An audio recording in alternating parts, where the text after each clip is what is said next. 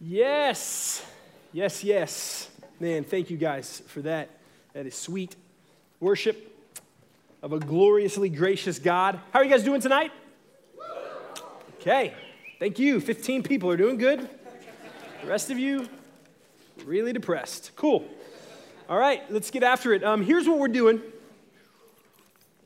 If you are just joining us, um, or you slept through the last couple of sermons, which is possible, um, then uh, what we're doing is we are stepping into the middle of a series called The Shape of Love. And the idea of it is that love has been misshapen, uh, sometimes inadvertently, but the idea of deep, biblical, real, um, changing love has been misshapen in our life. And, and we have lost perspective and we've lost uh, several aspects of it that we don't see or we don't walk in or we don't believe to be true. Um, and so this series is a look at some of those angles we've kind of missed. So the first week we talked about how the idea that love is not an emotion. That love is not just simply this emotion that we're constantly looking for, and maybe I've fallen into it, maybe I've fallen out of it. Where is it? And it's this kind of mystical unicorn that we're looking for that's all very emotionally based. It's not that. In fact, it's actually uh, should have action attached to it.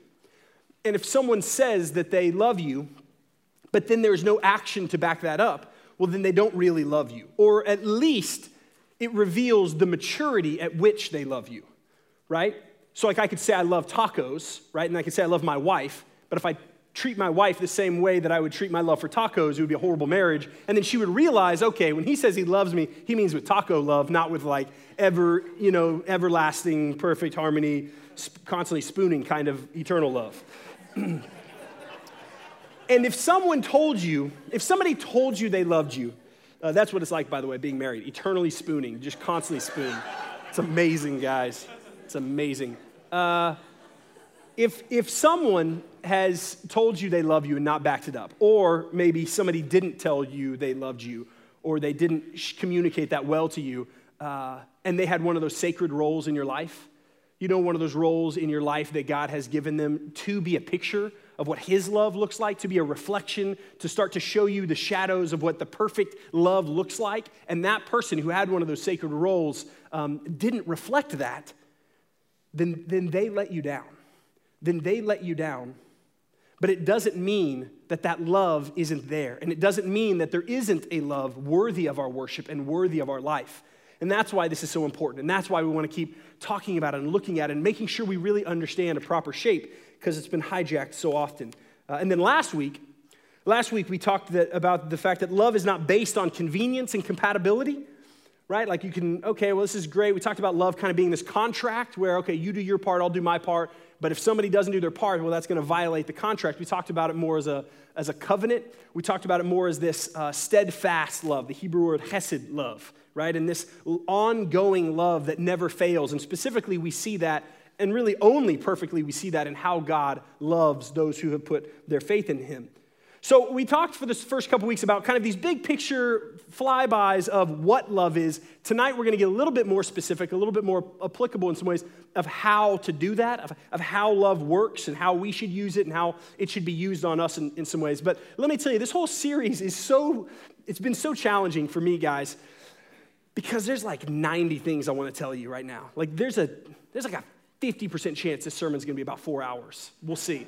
Um, there's just so many things in it. And, and honestly, there's been so many things in the study preparing for these sermons the last you know, six weeks or so that have been really changing and challenging and convicting me, uh, which has been a blessing. Um, but it is just going to be it's going to be a, a rock that we're just going to skip off the idea of love and yet i'm praying that the lord i'm praying the holy spirit real, will really shape and for some of you guys bring healing and for some of you guys in this series, really start to look at love and look at the Father's love of what it's supposed to actually be, and then also know how to practice it. So, so as we kind of step into the how a little bit more, here's the premise that I'm going to take biblically for tonight. I believe, and I'm going to push forward biblically, that love is a tool. That love is a tool to use to shape others and for others to shape us to look more like Christ. That love is a tool that is used by others to shape us to look like Jesus and that we are to use to the world around us. And so here's what we're going to do I'm going to run us through kind of this big chunk of scripture and we're going to move through it and then we're going to get to this tool. And it's got these kind of two edges to it. And we're going to just spin it back and forth and look at it and talk about what that looks like in our life and how we apply it and misapply it. So Ephesians 4 is where we're going. Ephesians 4 1 through 7, if you got your Bible, uh, it's kind of towards the back. Uh, if you don't have a Bible, there's one under the seat, but also we're just going to throw them up on the board. So, uh, up on the screens, they'll be there. If that's easier and less distracting for you, then just read it off the screen. Hey, also, I want to make a note too. We've got a phone number on that screen. Uh, next week, I'm preaching one more kind of specific on love, which I think is, honestly, I think it's the most important one. I think all of these sermons lead to next week, and to not understand what we're going to really talk about next week um, is, is really going to be kind of impossible to really love well. And so, there's that next week, but the week after that, what I'm going to do is I'm going to get up here and I'm going to preach a sermon really based on any questions you have over the previous four or five weeks. So, any questions tonight that you think of, or things you disagree with, or things you need more clarity on, or things that maybe you hear me talk about in a broad sense, and you say, okay, great, that makes kind of broad sense of how it's, but how does that apply to this area of my life? And you want us to zoom in. That last sermon is just going to be us interacting with those questions. So, text in any questions you have, or comments, or I hate you, or whatever it is, uh, all throughout the sermon, and I will cry myself to sleep and work through it. Um, okay, Ephesians 4 1 through 7. Uh, I'm going to I'm going to take a big bite here. I'm going to read it all, and then we're going to slow down and kind of chop it up. Paul says this He says, I therefore, a prisoner for the Lord, urge you to walk in a manner worthy of the calling to which you have been called, with all humility and gentleness with patience, bearing one another in love, bearing with one another in love, eager to maintain the unity of the Spirit in the bond of peace. There is one body and one Spirit, just as you were called to the one hope that belongs to your call one Lord, one faith, one baptism, one God and Father of all, who is over all and through all and in all. But grace was given to each one of us according to the measure of Christ's gift. So stop right there. Um, let, us slow down a bit and, uh, and take this in some bites. Paul, right off the bat, says, Hey, I therefore, a prisoner, am urging you to walk in a manner worthy of your calling, which you've been called. So, Paul is sitting in prison and he's writing to these people he loved in Ephesus. And anytime we as Christians, uh, if you're a Christian in this room and you're reading the Bible and you hear an apostle say, Man, I am urging you to do this so that you might walk in the manner in which you're called, our ears should perk up. Our ears should perk up because what we know what the Lord is doing is He is about to reveal to us what it looks like to follow Him, what it looks like to walk in a way worthy of Him. And we should lean in and we should say, Yes, Jesus, tell me. And He will. Look at verse 2. With all humility, this is what it looks like. With all humility, gentleness, with patience, bearing with one another in love, eager to maintain the unity of the Spirit in the bond of peace. Don't miss these characteristics as great churchy words this is, these are characteristics that should shape our posture in how it looks to live out our calling in the way that, that we are called to, in a way that's worthy to the Lord. Paul goes on, right? In, in four and five, he goes on in that whole, he uses the one word like a dozen times, right? One body, one spirit, one hope, one Lord, one faith, one baptism, one God and Father. What's happening here is Paul saying, hey, I want you to live a life worthy of the calling that you've been called to.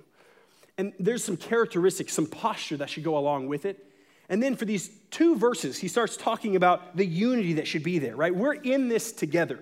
Paul makes it really clear we are in this together. There's something that's something we don't really practice that well in this modern version of Christianity that we live in, but the idea of unity of the body, that we are a part of one body, one church, under one God, submitted, we don't really practice that. Uh, we kind of customize our faith experience however we want, right? Let me explain. Um, there is a there is kind of something that happens, and I'm super guilty of this uh, in my own heart and in my own mind, and certainly all throughout just being a young adult, where we kind of enjoy the Christian buffet. And so the idea of us submitting to one community and one body, we kind of trade that in for single serving Christianity. And by that, I mean we can just kind of have our own little personal thing, and we don't have to really interact with other people. We don't have to be vulnerable. We don't have to be committed. There's no real covenant involved in our relationship with other believers. We just kind of hop in and out where it's convenient, where it's fun, wherever our emotions lead us, and that's kind of how we do it. I actually um, I heard a story recently about uh, a young woman who I believe is in Christ and loves Jesus, and she was in, in one of our ministries here at the church, and, and she bounced out of it and she decided to start going to another church, which isn't, isn't the end of the world. And man, that, that's not bad. But one of our associate pastors was like, hey, so, you know, you were pretty plugged in here, you were known, you know, what, what, you know, what was it that kind of drew you to this other church? And she said, well, you know, I love that I can come and like I know everyone there and they all know me and like we all kind of know our stuff and you know and that's and that but but when I go to this other church, I can sit in the back and no one knows me. No one knows me and it's just me and God the whole time. And I, I really enjoyed that aspect of it. To which case, I would say, sweet sister, I think you're missing what the point of the body of Christ is supposed to be. You should have a sweet personal relationship with the Lord that's not just contingent on a crutch of other people. But the idea of church to go somewhere to say, I want to go somewhere I can sit by myself and be alone, as if the Holy Spirit isn't there in your quiet time in the morning or, or in the evening or, or whenever you pull over and you're at a coffee shop and you get your Bible out and you Instagram it. Like the Holy Spirit is there also, right? Until you post it. And then once it gets over seven likes, the Holy Spirit leaves. And it's like, nope, you got your reward. I'm out of here. That's kind of how it works. Right? So, this idea, this idea of unity, right? That we should be a part of the body. We should be a part of the body. We, that's, why we, that's why we preach our announcements, right? That's why to us it's such a big deal. We don't actually care about, well, we, we don't care about just you being in a home group for the sake of a spreadsheet that gets filled for us. We care about you being in a home group because we think you are designed to be a part of a body that, that is known. And that's going to become really clear in this sermon. Really clear in this sermon. We want you to go to afterward, not just because we want to entice you to sound embarrassing at karaoke. We want you to go because we want you to feel connected. We want you to be connected. We want to know you. We want to hear your story. We want to walk with you. That's what the body of Christ is supposed to be doing. And yeah, that takes time, right? It's not instant gratification, that takes time. And so I would encourage you to, to be faithful. If you're not known, if you're plugged in somewhere else, great. Praise God. I hope this is an encouragement on Wednesday nights. But if you're not plugged in, get plugged in and get known. Go on the Belize trip, man. You go on the Belize trip, you're screwed, man. You're, you're done. Like everyone's gonna know you. They're gonna know, I mean, you're just gonna be sweating next to people for an entire week and then sitting on a dock worshiping. Everyone's gonna know exactly what your like BO type is because you're all just gonna be sweaty and gross. And man, you're gonna, you're gonna leave that trip having 54 other brothers and sisters who you just walked with for a week, man. If you wanna, if you wanna really jump in the deep end, join us on that. Okay, so verse 7. Verse 7 is so important. He says, Paul says, but grace was given to each one of us according to the measure of Christ's gift. God's grace, right? God's grace is this gift we don't deserve. God's grace has brought us into this unity with other people. And now look at this verses 4 through 13. Skip down a couple of verses. Let me show you something. And he gave the apostles, the prophets, the evangelists, the shepherds, and teachers to equip the saints for the work of the ministry, for building up the body of Christ, until we all attain to the unity of the faith and of the knowledge of the Son of God, to mature manhood, to the measure of the stature of the fullness of Christ. He gave the apostles, the prophets, the evangelists. He gave these gifts, he gave these different perspectives. He's raised up other leaders. Friends in this room, brothers and sisters in this room, if you're in Christ, make no mistake. It's here in this verse. God is very clear with the will that he has for your life. So as you wrestle with the question of, man, what is God's will for my life? Now, what does God want for my life? Make no mistake, God's will for your life, what he wants is for you it says right here to mature to the measure of the stature of the fullness of Christ. God's will for your life is that you would be conformed to the image of Christ. God's will for your life is that He would shape you to look more like Jesus. That's what God wants for you. That's what's glorifying to Him. That is where you will be the most satisfied in your life. God's will for your life is that you look more like Him. And He has provided this, this thing. He's provided this community with one spirit and one body and under one God and Father to help do that. And He's provided a tool of love in a specific way to help sharpen and shape that. We're called to shape that into others. We're called to have that shape of looking more and more like Christ into our own life. So look at the, these last two verses here in Paul's thought here. He says in verse 14, so that we may no longer be children, tossed to and fro by the waves and carried about by every wind of doctrine, by human cunning, by craftiness and deceitful schemes. Rather, speaking the truth in love, hold on to that. Speaking the truth in love, we are to grow up in every way into Him who is the head, into Christ. there are two big tools that God uses, that the church uses to shape other believers, ourselves, and the culture around us. These tools are designed only be, to be used together, not separated. They're, they're tools that, that make up part of this correct shape of love. And they're the tools of truth and grace, both together combined. Not just simply truth and not just simply grace, but the combination of what it looks like to love somebody with truth and grace. So I'm going to start with grace. Ephesians 4 7, in this passage we just read, it said, But grace was given to each one of us according to the measure of Christ's gift. Ephesians 2 8 9 says, For by grace you have been saved through faith, and that not of your own doing. It's the gift of God, not a result of works, so that no one can boast. Colossians 4 6, also written by Paul, says, Man, let your speech always be gracious, seasoned with salt, so that you may know how you ought to answer each person. It is foundational. Grace is foundational to our relationship with God and to our relationship to other believers. And here's what it looks like it looks like, um, it looks like a church uh, that hired and allows to continue a man to continue to stay on staff and preach on Wednesday nights who is a very imperfect 34 year old pastor who has not arrived and, and, still wrestles with sin and tries to bring sin into the light uh, and falls short lots of times. And it looks like a, an elder board in a church that has said, We know we love you, we're showing you grace, we want to continue to walk with you and, and pull me towards sanctification. It looks like a wife who married an idiot who continues to love and be patient and be kind and be this picture of grace that I, I don't deserve. It looks like uh, people who have sinned against you looking at their sin and forgiveness, giving them something they don't deserve because of the depth of their sin. Uh, it looks like seeing other people in sin, and instead of looking with judgment, it looks like having compassion on them. Spoiler alert, it looks like Jesus, right? That's what it looks like. There's a story um, where Jesus uh, is going through his day, being Jesus, Son of God, incarnate uh, deity, and, and these religious people drag this woman. They drag this woman naked, essentially naked, and throw her down before Jesus. Some of you guys have heard this story. Throw her down, and they say, Jesus, this woman, this woman who at this point has just got to be covered in not only filth, but just shame shame that she probably wears even greater than just the filth that she got dragged through a city with. Being interrupted, having sex with a married man, and in the middle of that, got pulled out into the street in front of the Son of God. And these religious people say, This woman was caught in adultery. We caught her. And they've got stones in their hand, ready to stone her.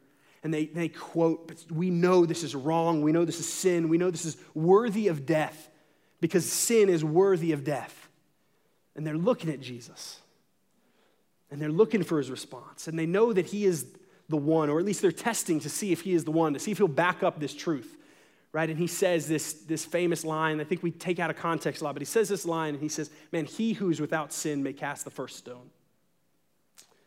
And that's just a mic drop moment, right? You've got this woman there who, who biblically, right, because of the weight of her sin, yeah, probably deserved death in some way. And yet the God of the universe, perfect and righteous and holy, stood before this woman and told her accusers, He who is without sin can cast the first stone. And one by one, they dropped their stones and left. And then he, then he built, bent down and he said, Go and sin no more. Then he bent down and he took that woman's face who had been covered in such shame and then experienced such grace, and he said, Go and sin no more. And we're going to get back to that. Uh, that's what grace looks like.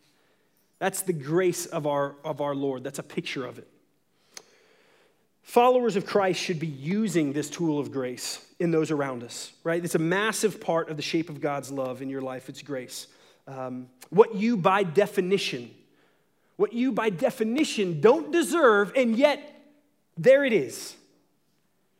We don't deserve it, and yet here it is, and it's beautiful, and it's changing, and it's amazing the grace of our God. But, um, but here comes a major misunderstanding. Here comes the, the pivot here. Because grace, grace without truth isn't love, it's just tolerance. Let me say that again. Grace without truth it isn't actually love at all, it's just tolerance. And here's what I mean by that um, tolerance is just kind of this idea that, well, uh, my, my, threshold will get larger to be able to handle more. So when we think of it in the context of pain tolerance, well, my pain tolerance will increase. So it doesn't actually mean I'm removing pain. It just means, yeah, I'm kind of getting thicker skin and I'm able to handle more and more and more.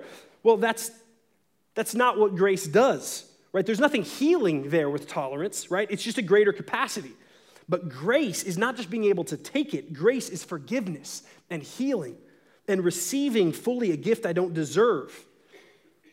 But with tolerance, it's just kind of overlooking or accepting something that's maybe not healthy or beneficial to you. And, and so often, if we're tolerant people or, or friends of ours are tolerant people, there can be kind of this level of pride attached to it, right?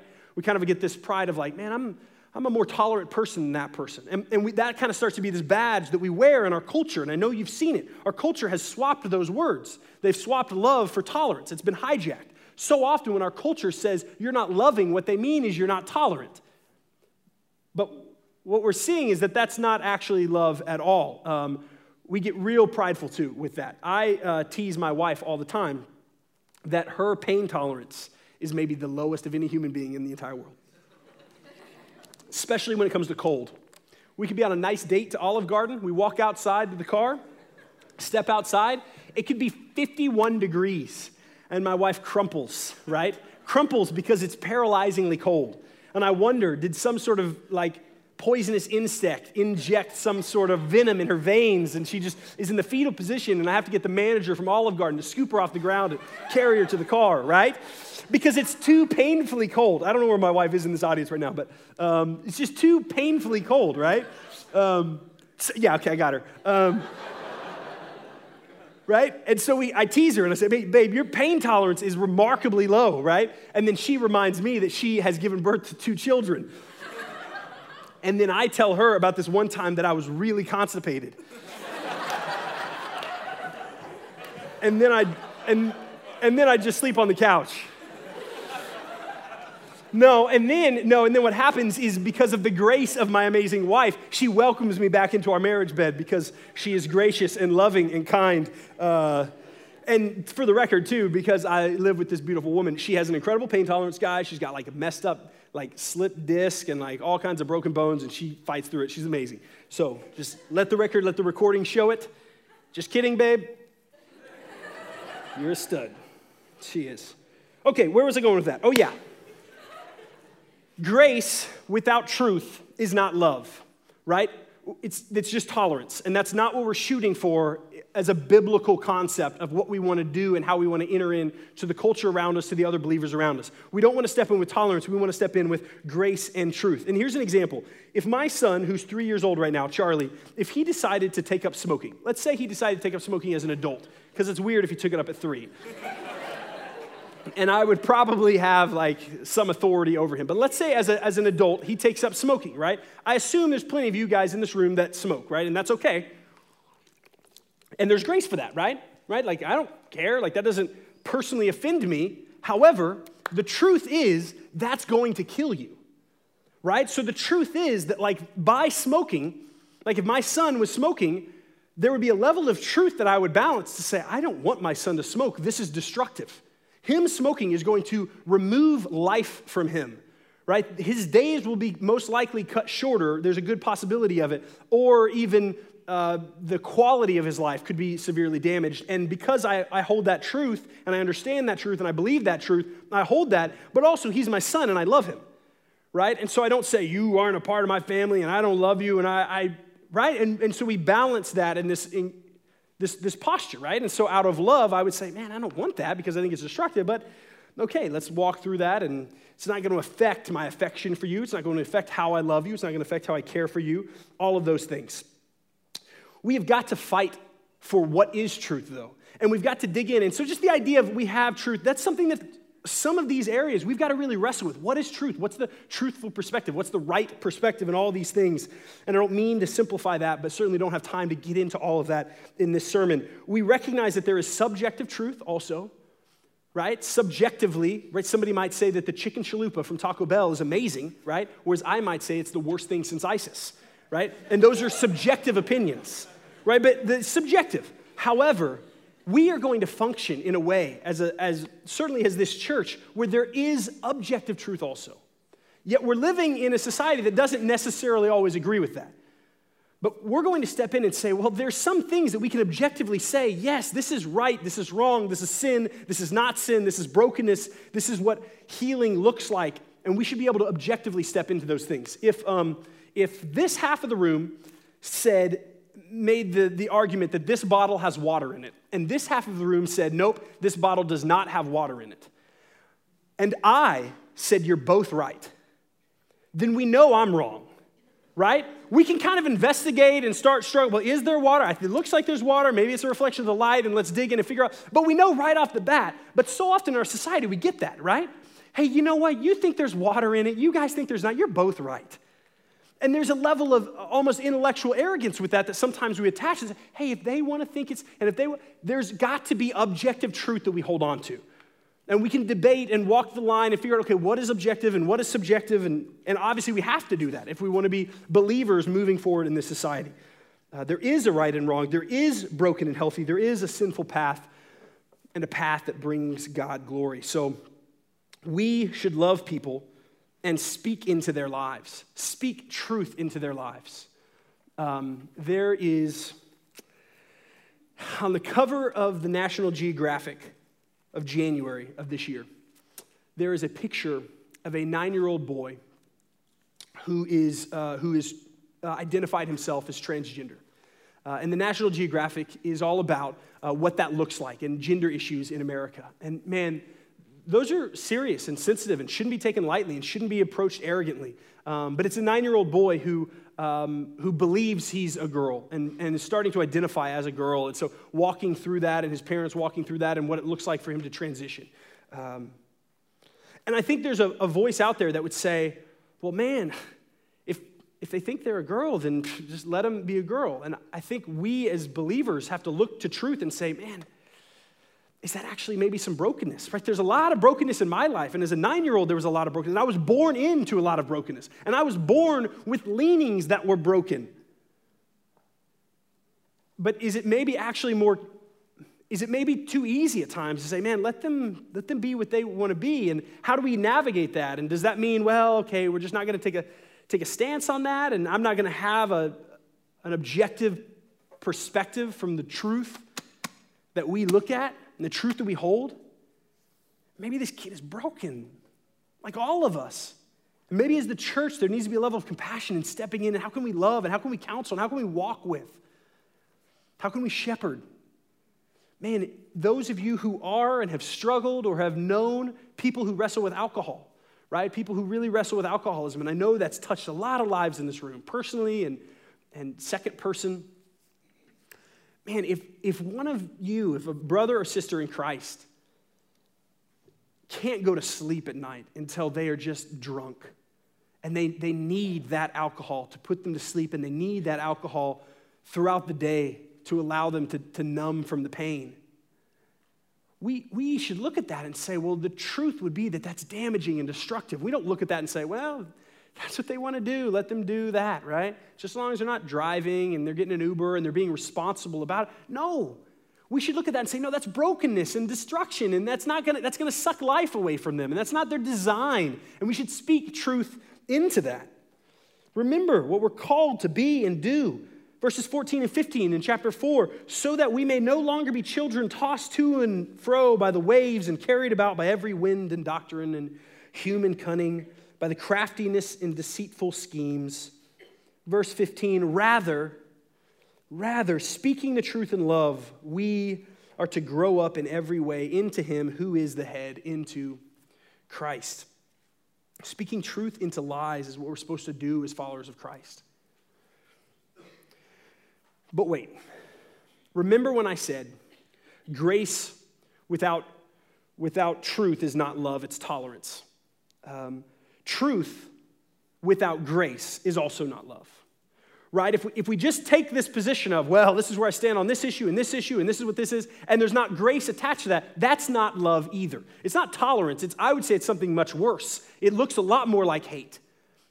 Right? It looks like, it looks like condemnation with no hope. It looks like legalism and the, the law thrown on people, and it looks like lack of compassion, it doesn't look like Christ.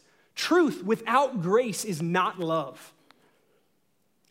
You see some kid on a magazine who is struggling with identity issues, and your heart doesn't break for that, then we don't understand the gospel. Right? If we see a kid on a magazine and think, oh my gosh, what's going on? That's crazy. And our heart doesn't break and see ourselves and all the brokenness that we got saved from, if we see brokenness and our heart doesn't break from it, then we're not really understanding or certainly not walking in any kind of understanding of the gospel of grace that's been shown to us. Man, if you are pro life, praise God. Man, that's because of what I study in scripture and where that's where I land too.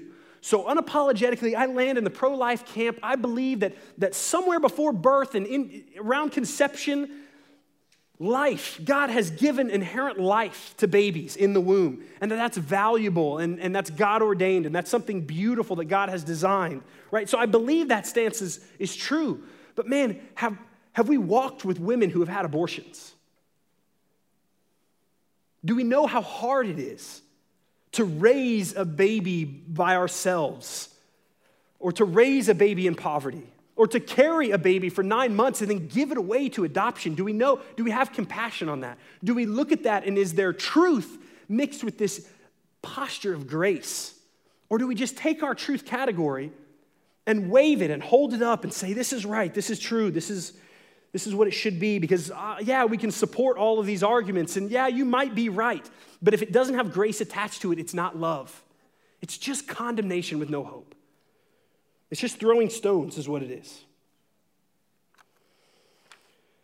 Believers speak truth, but remember those characteristics. Remember those characteristics with all humility in verse 2 and 3, with gentleness, with patience, bearing with one another in love. Man, I heard a story a true story, and I think, um, I think she's in the room. It was her mom who uh, waited outside of abortion clinics, and this was decades ago. And there was a woman, and she would try to start conversations and try to love people well and try to enter into these conversations with grace. And she met a woman walking into an abortion clinic to get an abortion, and she said, I will help you raise your baby. And that woman turned around and they got in the car together and they left, and that woman helped her raise her baby. And the woman I know in this room grew up with that woman's baby as like a sister in her life. Man, that's awesome. That's truth and grace, man. That's radical. That's Jesus stuff. We don't throw stones because it's not understanding grace. We don't go to social media and pick fights and rub truth in other people's face because, yes, we might be right, but is that loving? And if it doesn't have those characteristics and if it doesn't have a humility to it and a, a walking with people and a, and a grace attached to it, then what is it that we're communicating? We're just communicating condemnation. And you know that I'm saying, hear me say, we stand on truth. We fight for it, and, and truth that's unpopular, and truth that's going to make enemies, and truth that, yes, is going to offend people. And that's where we stand, but we do it in a different way. And even Paul in 1 Corinthians 5, he talks about that our judgment shouldn't even be directed to those who are lost in the world around us. It's for believers that we should be judging and calling out sin and, and really having those conversations with. We're ruining our witness with a posture that doesn't look like Christ so often. And I'm, I'm right there with you. But so often when we do those things and we lead with truth without grace, truth it is, but without grace, we're misshaping for people what Jesus looks like in our culture. And people are now waking up in an era, lost people who don't know Jesus. They're waking up in an era where they think Jesus is a homophobic, bigot Republican. And that would be funny if it wasn't so freaking sad. Because to not know Jesus or be able to recognize him is death. Where's our humility? Yes, we stand on truth. Okay, I just talked a lot about how to dish it out. I want to kind of cover two more things as we land this plane. Um, yes, how we dish it out, how we have a posture of truth and grace, how we use that tool. But I want to talk real quickly about how we receive it as Christians. Okay, this is our posture moving forward, but how do we receive it as Christians? Let me tell you how. How, how at least I, I want to. I don't think I do a good job of this all the time, but how we want to. We crave it. We should crave truth. We should lean into it. we should find ourselves in a community of people who understand the gospel of grace and, and put ourselves in there in a steadfast covenant kind of way where we can't bounce when it gets hard and bounce when it gets awkward and bounce when we see something better and more comfortable. And we put ourselves in that community and we allow them to speak truth into our life and we allow them to speak into the blind spots in our life. We don't run from it. And when it gets hard and awkward, and when people say things that we don't like, we don't run from it because we recognize this as love. And maybe even they say it to us in a Christian context and they're jerks about it, right? And I get it. And maybe they're not very good at the, the grace side of it. But if they're a believer and they're still pointing, maybe there's some truth to it. And maybe that does push us to look more like Christ, which is the whole goal. That's God's will for us. And so we crave it and we seek out people who will speak truth into our life, who, yes, understand the gospel of grace, but we put ourselves in those relationships in the body of Christ and we let them speak into our life and we speak into other people's lives.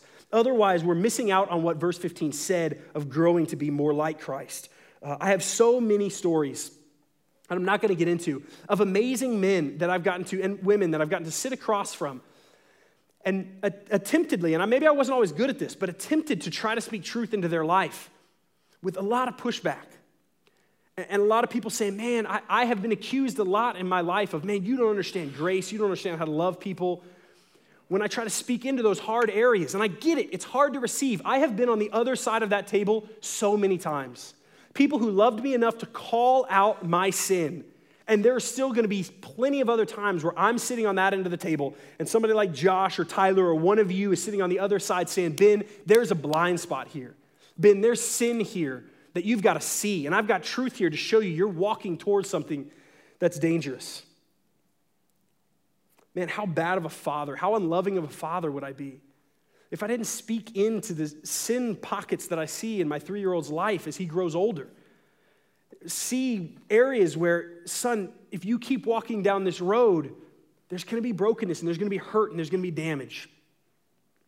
And then seeing repentance and having an ocean of grace waiting for him, seeing him turn and change and start to acknowledge and see his own sin. Do you know why it's so hard to receive it?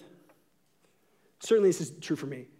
It is hard to receive truth from the people around us because we don't think we're that broken we don't actually think we're that broken, right? We've forgotten how sinful we can be. We don't realize and acknowledge the depths of our sin. Isaiah 64 6. We have all become like one who is unclean, and all our righteous deeds are like polluted garments.